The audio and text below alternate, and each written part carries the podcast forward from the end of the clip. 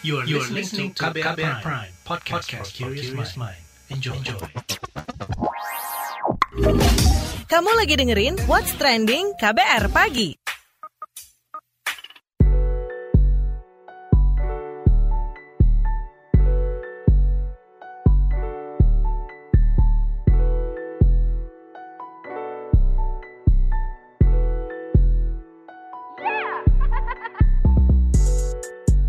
KBR Pagi, siaran pagi radio paling update. Selamat pagi, apa kabar Anda hari ini di hari Senin 14 Juni 2021?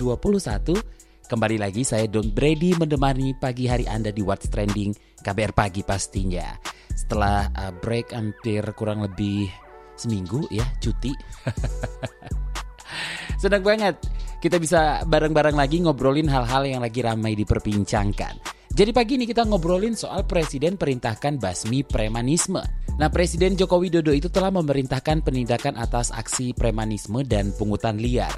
Saat berada di pelabuhan Tanjung Priuk, Presiden mengatakan laporan adanya pemalakan terhadap para pengemudi truk kontainer di sana.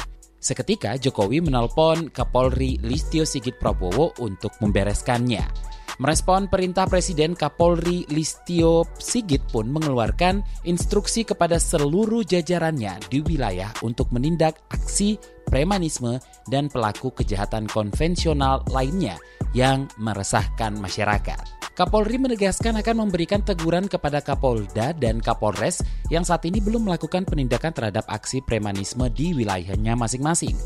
Selain itu, Kapolri mengimbau kepada masyarakat untuk memanfaatkan hotline 110 ketika mendapatkan aksi premanisme. Layanan tersebut tersedia 24 jam bagi masyarakat yang membutuhkan bantuan dari aparat kepolisian. Soal operasi premanisme tersebut, musisi Iwan Fals turut berkomentar melalui media sosialnya lewat akun Twitter at Iwan Fals yang mencuit, Hmm, enak juga ya jadi Jokowi, omongannya ampuh. Lantas bagaimana respon netizen plus 62? Kita simak berikut ini.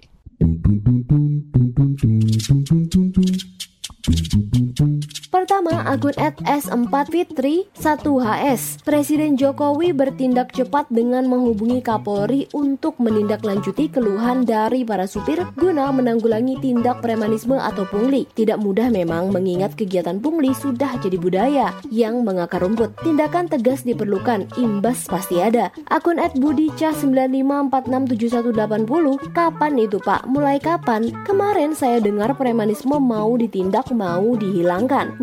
Nyatanya, hmm, akun @teddy Irjaya, gimana investor mau bisnis di Indonesia bila pungli dan preman merajalela di mana-mana? Akun @silobo, premanisme memang tidak bagus, tapi ada yang lebih berbahaya, tingkatnya lebih dari pungli. Efeknya masyarakat yang kena imbasnya. Coba tolong deh koruptor itu jangan dimanjakan terus pak. Hukum mati. Akun at Ardi 12345 Polisi tahu kalau premanisme berlatar belakang ormas. Tapi ya gitu deh Kalaupun ditewak ujung-ujungnya matrai. Lanjut ke akun at Junotisme. Lapor Pak Ed Jokowi At Kapolri Sutarman At Kapolda Jateng. Telah terjadi praktek premanisme di Pasar Pagi Mandiraja Kabupaten Banjarnegara. Setiap pagi orang tersebut melakukan melakukan pungli kepada pedagang padahal dia bukan pengelola pasar. Tolong ditindak, Pak. Ini meresahkan. Yang terakhir akun @gana F Margi. Kenapa mesti lapor? Kalian punya intel, punya Babin Kamtipmas dan petarawan premanisme ormas atau individu. Pencegahan yang penting jangan nunggu ada korban. Rubah pola kerja yang cuma nunggu di pos layanan. Anggaran kan udah gede tuh buat simpati agar dicintai orang banyak. What's Trending KBR Pagi. Balik lagi di What's Trending KBR Pagi bersama saya Don Brady. Kita lanjutkan ngobrolin soal Presiden perintahkan basmi premanisme. Nah berikut pernyataan Presiden Joko Widodo yang menyoroti aksi pungutan liar dan premanisme di hari Kamis 10 Juni 2021. Saya mendapatkan keluhan yang saya lihat dari media sosial, terutama driver banyak yang mengeluh karena urusan bongkar muat. Karena saya tidak mau tadi sudah dijelaskan mengenai apa dwelling time sudah turun. Kemudian yang kita inginkan juga kecepatan bongkar dan muat, antriannya jelas, tidak ada pungutan, sehingga driver mestinya merasa nyaman semuanya. Jangan sampai ada yang mengeluh karena banyaknya pungutan itu yang mau saya kejar kalau ada. Tadi juga sudah saya perintah langsung ke Kapolri untuk dicek di lapangan, diselesaikan, nanti pasti akan melapor ke saya. Sini juga saya kira sudah didengar langsung oleh Pak Kapolda Metro, tapi saya enggak perintah langsung, perintahnya ke Kapolri biar semuanya jelas dan bisa diselesaikan di lapangan. Nanti akan saya ikuti ini proses ini. Nah kalau keluhan-keluhan seperti itu tidak diselesaikan, udah pendapatannya sedikit, masih kena preman, masih kena pungli itu yang itu yang saya baca di di status status di media sosial yang saya lihat keluhan seperti itu memang harus kita selesaikan dan diperhatikan. Nanti coba saya prosesnya ini akan saya ikuti, nanti saya akan cek bapak-bapak tadi yang menyampaikan apakah ada sudah terjadi perbaikan atau belum. Kalau enggak nanti saya undang lagi di lain waktu. Yeah. Nah, menindaklanjuti perintah Presiden Jokowi, akhir pekan kemarin kepolisian gencar membersihkan pelaku pungutan liar di wilayah Pelabuhan Tanjung Priuk, Jakarta Utara. Tercatat sudah ada 49 orang preman yang ditangkap, termasuk bos pungli di area tersebut. Sementara itu, Kepala Divisi Humas Mabes Polri, Argo Yuwono, saat ini berada di Mapolda Jatim juga meminta Polda Jawa Timur untuk meringkus pelaku pungli dan aksi premanisme serupa. Kata dia, Kapolri telah menginstruksikan kepada jajarannya di Polda Jatim untuk melakukan operasi aksi premanisme serupa tak hanya di pelabuhan, tapi juga di tempat-tempat umum lain. Kita simak penuturan Kepala Humas Polri Argo Iwono di Mapolda Jatim, Surabaya, Jumat lalu.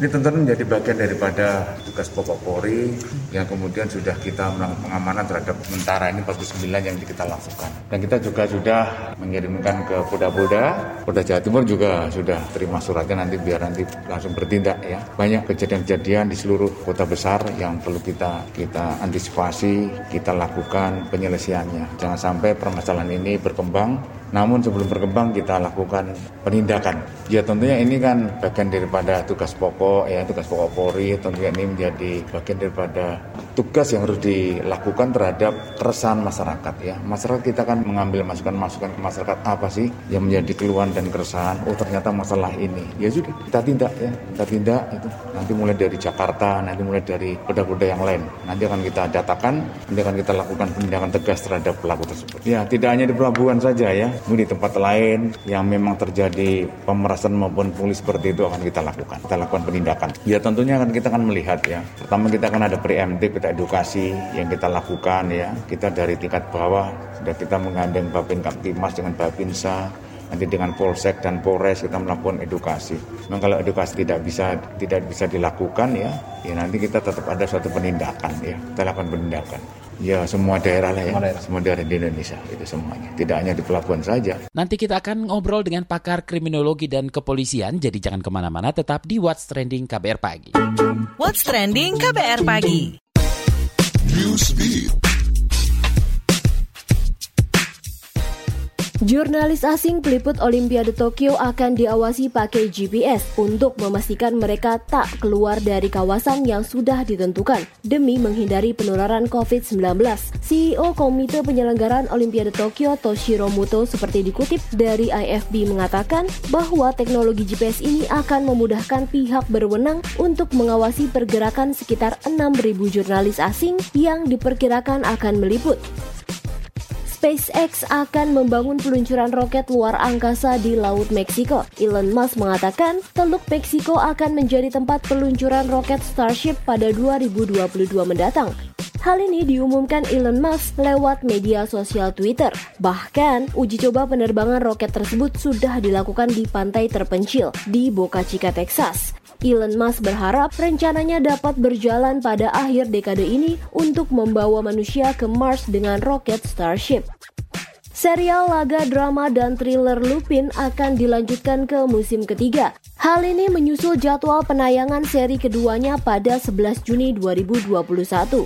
Serial Lupin sendiri mengisahkan seorang imigran Senegal di Prancis bernama Asen Diop yang mencari kebenaran atas kasus pencurian kalung berlian bersejarah yang menyeret ayahnya, Babakar Diop. Serial yang pertama kali tayang pada 2020 ini menyajikan aksi laga dengan berbagai trik dan kebiasaan dari karakter fiksi Arsène Lupin karya Maurice Leblanc.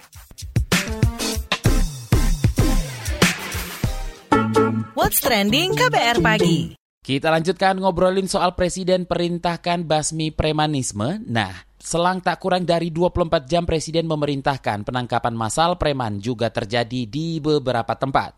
Tak hanya di Jakarta Utara nih, Polres Jakarta Barat menangkap 22 preman di Kalideres dan Cengkareng. Di kota Makassar, Sulawesi Selatan sebanyak 100 orang ditangkap dalam operasi premanisme. Sementara di Sumatera Utara sebanyak 75 preman dari sejumlah lokasi. Namun bisa nggak sih premanisme di masyarakat ini dibasmi tuntas? Seperti yang saya katakan tadi, kita akan ngobrol bareng pakar kriminologi dan kepolisian. Sudah bersama saya Adrianus Meliala. Pak Adrianus, bisa nggak sih aksi pembersihan preman ini berkelanjutan atau hanya anget-anget dan ala kadarnya nih? Ya, jadi memang masalah preman bagi saya itu landai-landai saja ya. Artinya hilang tidak, nambah juga tidak ya. Kenapa tidak hilang? Karena memang terus terang sih ada akar sosialnya. Apa itu akar sosialnya? Adalah ya ada saja anak-anak muda yang pengangguran, lalu kemudian berusaha untuk mencari uang rokok dari kegiatan preman. Juga ada peluang dari bahwa sudah ada semacam budaya untuk ngompas atau malak terhadap para supir-supir truk gitu. Demikian juga sudah ada budaya Pelabuhan Tanjung Priuk guna memberikan uang rokok kepada petugas. Nah itu semua lalu membuat tidak mungkinnya kegiatan preman, kegiatan pungli ini hilang sama sekali. Namun juga di pihak lain juga tidak bisa dikatakan sebagai bakal tinggi-tinggi amat atau bakal meningkat luar biasa karena sebetulnya semua pihak yang bermain di aktivitas preman dan pungli itu juga sudah mengerti bahwa ada hukum, ada penegak hukum gitu ya yang pasti akan bekerja kalau preman dan pungli itu sedemikian rupa tingginya. Dalam hal ini saya berpendapat bahwa langkah Presiden itu mempercepat agar kemudian preman dan pungli itu kemudian ditindak melalui permintaan kepada kepada kepolisian. Nah, yang menarik bagi saya justru adalah kepolisiannya nih, seakan-akan tidak punya agenda gitu. Sehingga kemudian lalu harus ditegur dulu oleh presiden, baru bekerja terhadap suatu kegiatan yang tadi saya katakan ya, preman pungli yang memang selalu ada dari hari ke hari. Jadi singkatnya adalah gampangnya ngapain aja kepolisian selama ini ya kalau sudah ngurusi hal-hal yang canggih-canggih, ngurusi teror, ngurusi cyber, tapi terhadap kegiatan pungli dan preman malah kemudian dibiarkan dan baru kemudian ketika presiden bekerja, presiden memerintahkan, baru kemudian mereka bekerja. Ada juga imbauan Kapolri kepada masyarakat untuk dapat berperan aktif melaporkan jika ada kasus premanisme melalui hotline 110 yang tersedia 24 jam. Respon Anda? Memang partisipasi masyarakat itu selalu perlu dan baik. Tetapi jangan lupa bahwa kegiatan preman dan pungli sendiri sebetulnya kegiatan yang mudah sekali dideteksi oleh kepolisian, diinteli oleh kepolisian, dan kemudian di-enforce oleh kepolisian. Pertanyaannya adalah bahwa polisi sudah bekerja belum? Sehingga kemudian lalu baru kemudian meminta partisipasi aktif dari masyarakat. Dan jangan lupa bahwa walaupun masyarakat berpartisipasi dalam bentuk kegiatan pelaporan, kenyataannya adalah bahwa walaupun masyarakat, khususnya masyarakat pengemudi truk di sekitar Tanjung Priok itu sudah ngeluh di mana-mana, mereka sudah lama ngeluh loh. Tapi ternyata kepolisian tidak bergerak tuh. Baru ketika presiden memerintahkan, baru kemudian polisi bertindak. Jadi di satu pihak katanya polisi meminta masyarakat membantu, di pihak lain masyarakat juga perlu jelas sebetulnya Polri kerja apa sih selama ini dan kedua, ketika pun masyarakat menyediakan informasi, itu Polri sungguh-sungguh nggak sih untuk bekerja, memberangus mereka? Ya, tidak seperti sekarang ini, di mana harus ada perintah presiden dulu, baru kemudian Polri-nya bekerja. Nah, catatan dan rekomendasi Anda soal niatan untuk memberangus premanisme dan pungli ini seperti apa? Saya sih hanya punya satu resep saja, yakni konsisten. Kalau misalnya Pak Kabit, Kabit Humas Polda Metro ya, pasti sekali bicara soal adanya klaster pungli di dalam terminal Petit Kemas Koja, ada pintu-pintunya, ada orang-orangnya. Sedetil itu, itu kan artinya polisi sudah punya pengetahuan tentang aktivitas pungli di dalam terminal Petit Kemas Koja, ya. Polisi sudah punya pengetahuan kok. Permasalahannya adalah bahwa kenapa pengetahuan itu dibiarkan, gitu. Kenapa pengetahuan itu kemudian tidak ditindak? ya. Nah, oke lah mungkin sudah pernah ditindak, mungkin saja begitu ya. Nah, tetapi kemudian kenapa kemudian tidak secara konsisten dilakukan sehingga kemudian lalu kecenderungan yang mungkin akan berulang itu kemudian tidak muncul lagi. Kan begitu. Yang hal yang menurut saya susah untuk Polri dalam hal ini mengelak adalah kenyataan bahwa dalam pelabuhan Tanjung Priok itu terdapat Polres loh, Polres KP3 namanya. Yakni Polres yang secara struktur Polri itu memiliki fungsi-fungsi yang lengkap. Ada intelnya, ada bimasnya, ada sabarannya, ada sersenya, bahkan mungkin juga ada brimobdanya juga gitu ya. Di mana tinggal kemudian tergantung pada apa yang mau dilakukan oleh Kapolresnya, ya diinteli dulu, baru kemudian dilakukan langkah-langkah penindakan. Tidak dalam hal ini nggak bisa kemudian lalu pihak kepolisian itu mengatakan bahwa kami nggak tahu, nggak bisa.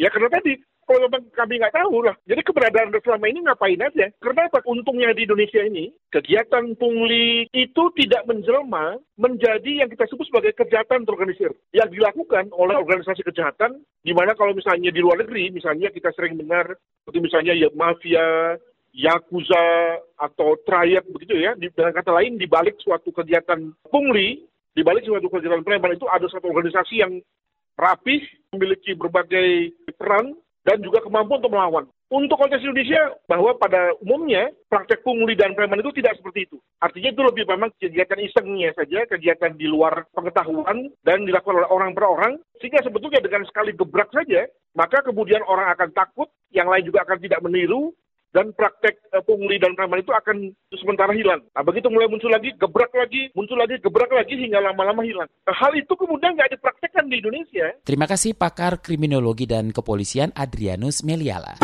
What's trending KBR pagi? Commercial break. Hmm, saya heran kenapa dagangan Bulastri selalu laris manis ya? Jangan-jangan dia pakai penglaris nih. Ah, masa iya sih? Ah, saya samperin aja kali ya.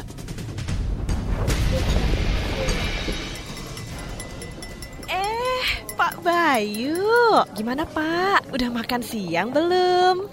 Iya Bu Lastri, belum nih. Saya lihat dagangan Bu Lastri laris terus. Bu Lastri pakai penglaris ya? Memang betul Pak, saya pakai penglaris. Wah, Bu Lastri, saya dibagi dong penglarisnya. Boleh dong Pak. Nih Pak Bayu, silahkan dipakai maskernya. Hah? Masker? Betul Pak Bayu, masker ini yang membuat dagangan saya laris manis sekarang. Karena pembeli merasa aman beli kue-kue saya. Selain itu juga melindungi saya terpapar virus. Karena kan kita ketemu banyak orang. Dan saya juga nggak pernah lepas sekalipun selama berjualan. Dicoba deh Pak Bayu. Laris dagangannya, lari virusnya.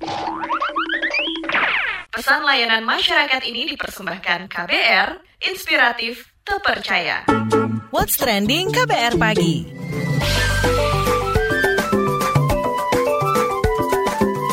WhatsApp Indonesia. WhatsApp Indonesia dimulai dari Rembang, Jawa Tengah. Alun-alun Rembang, Jawa Tengah mengalami penutupan weekend kemarin. Alun-alun ditutup dari Sabtu siang sampai Minggu siang dan para pedagang kaki lima PKL dilarang berjualan selama rentang waktu tersebut. Kebijakan itu diambil Bupati Rembang Abdul Hafiz untuk mengurangi potensi kerumunan orang setelah penderita COVID-19 di daerah itu meningkat dan naik menjadi zona merah. Dia ingin mencegah kerumunan karena pada Sabtu malam dan Minggu pagi, biasanya kawasan alun-alun ramai pengunjung. Meski begitu, Abdul mengakui dirinya menuai banyak protes dari kebijakan menutup alun-alun. Penutupan itu ditandai dengan pemasangan gasan pembatas di sisi utara, timur, dan selatan. Petugas Satpol PP Kabupaten Rembang tampak berjaga-jaga. Sejumlah pekerja memasang banner berukuran besar mengumumkan bahwa alun-alun ditutup sementara. Selanjutnya menuju Solo. Pemkot Solo masih menemukan warga dan pengelola restoran gedung pertemuan yang melanggar protokol kesehatan. Wali Kota Solo, Gibran Raka Buming Raka, mengatakan tim Satgas COVID-19 memberi teguran keras dan tindakan tegas kepada mereka yang nekat menggelar hajatan dengan melanggar protokol protokol kesehatan. Menurut Gibran, dia akan menutup lokasi hajatan jika sudah mendapat SP2. Kata dia, hajatan diizinkan dengan batasan daya tampung dan tidak makan di tempat. Lebih lanjut, Gibran mengungkapkan surat edaran Wali Kota Solo terkait aturan kegiatan masyarakat selama masa pandemi ini sangat jelas. Gibran berharap masyarakat mematuhi untuk mengantisipasi lonjakan kasus COVID di Solo. Saat ini Solo termasuk zona oranye, padahal dua pekan lalu hanya zona kuning. Lonjakan kasus terjadi di Solo pasca liburan dan lebaran. Terakhir mampir Banyuwangi, Jawa Timur. Pelaksanaan vaksinasi dengan sistem drive-thru yang dipusatkan di Gedung Olahraga Gor Tawang Alun sudah rampung Sabtu kemarin. Ada ribuan masyarakat mengantri hingga menimbulkan kerumunan massa saat pelaksanaannya. Kepala Dinas Kesehatan Banyuwangi, Wiji Lestariono membenarkan membludaknya antrian masyarakat untuk vaksinasi itu. Dia menduga tingginya animo masyarakat untuk vaksinasi ini karena pelaksanaan dengan sistem drive-thru. Kata dia, dihentikannya vaksinasi dengan sistem drive-thru ini karena jatah vaksin AstraZeneca di Banyuwangi sudah habis, sehingga untuk vaksinasi lanjutan harus menunggu kiriman vaksin dari Kementerian Kesehatan. Demikian WhatsApp Indonesia hari ini.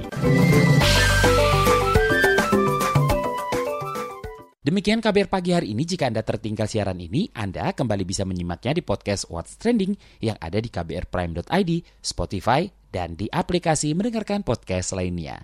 Don't beri diundur diri. Kita ketemu lagi besok. Stay safe. Bye-bye. Terima kasih ya sudah dengerin What's Trending KBR Pagi. KBR Prime, cara asik mendengar berita. KBR Prime, podcast for curious mind.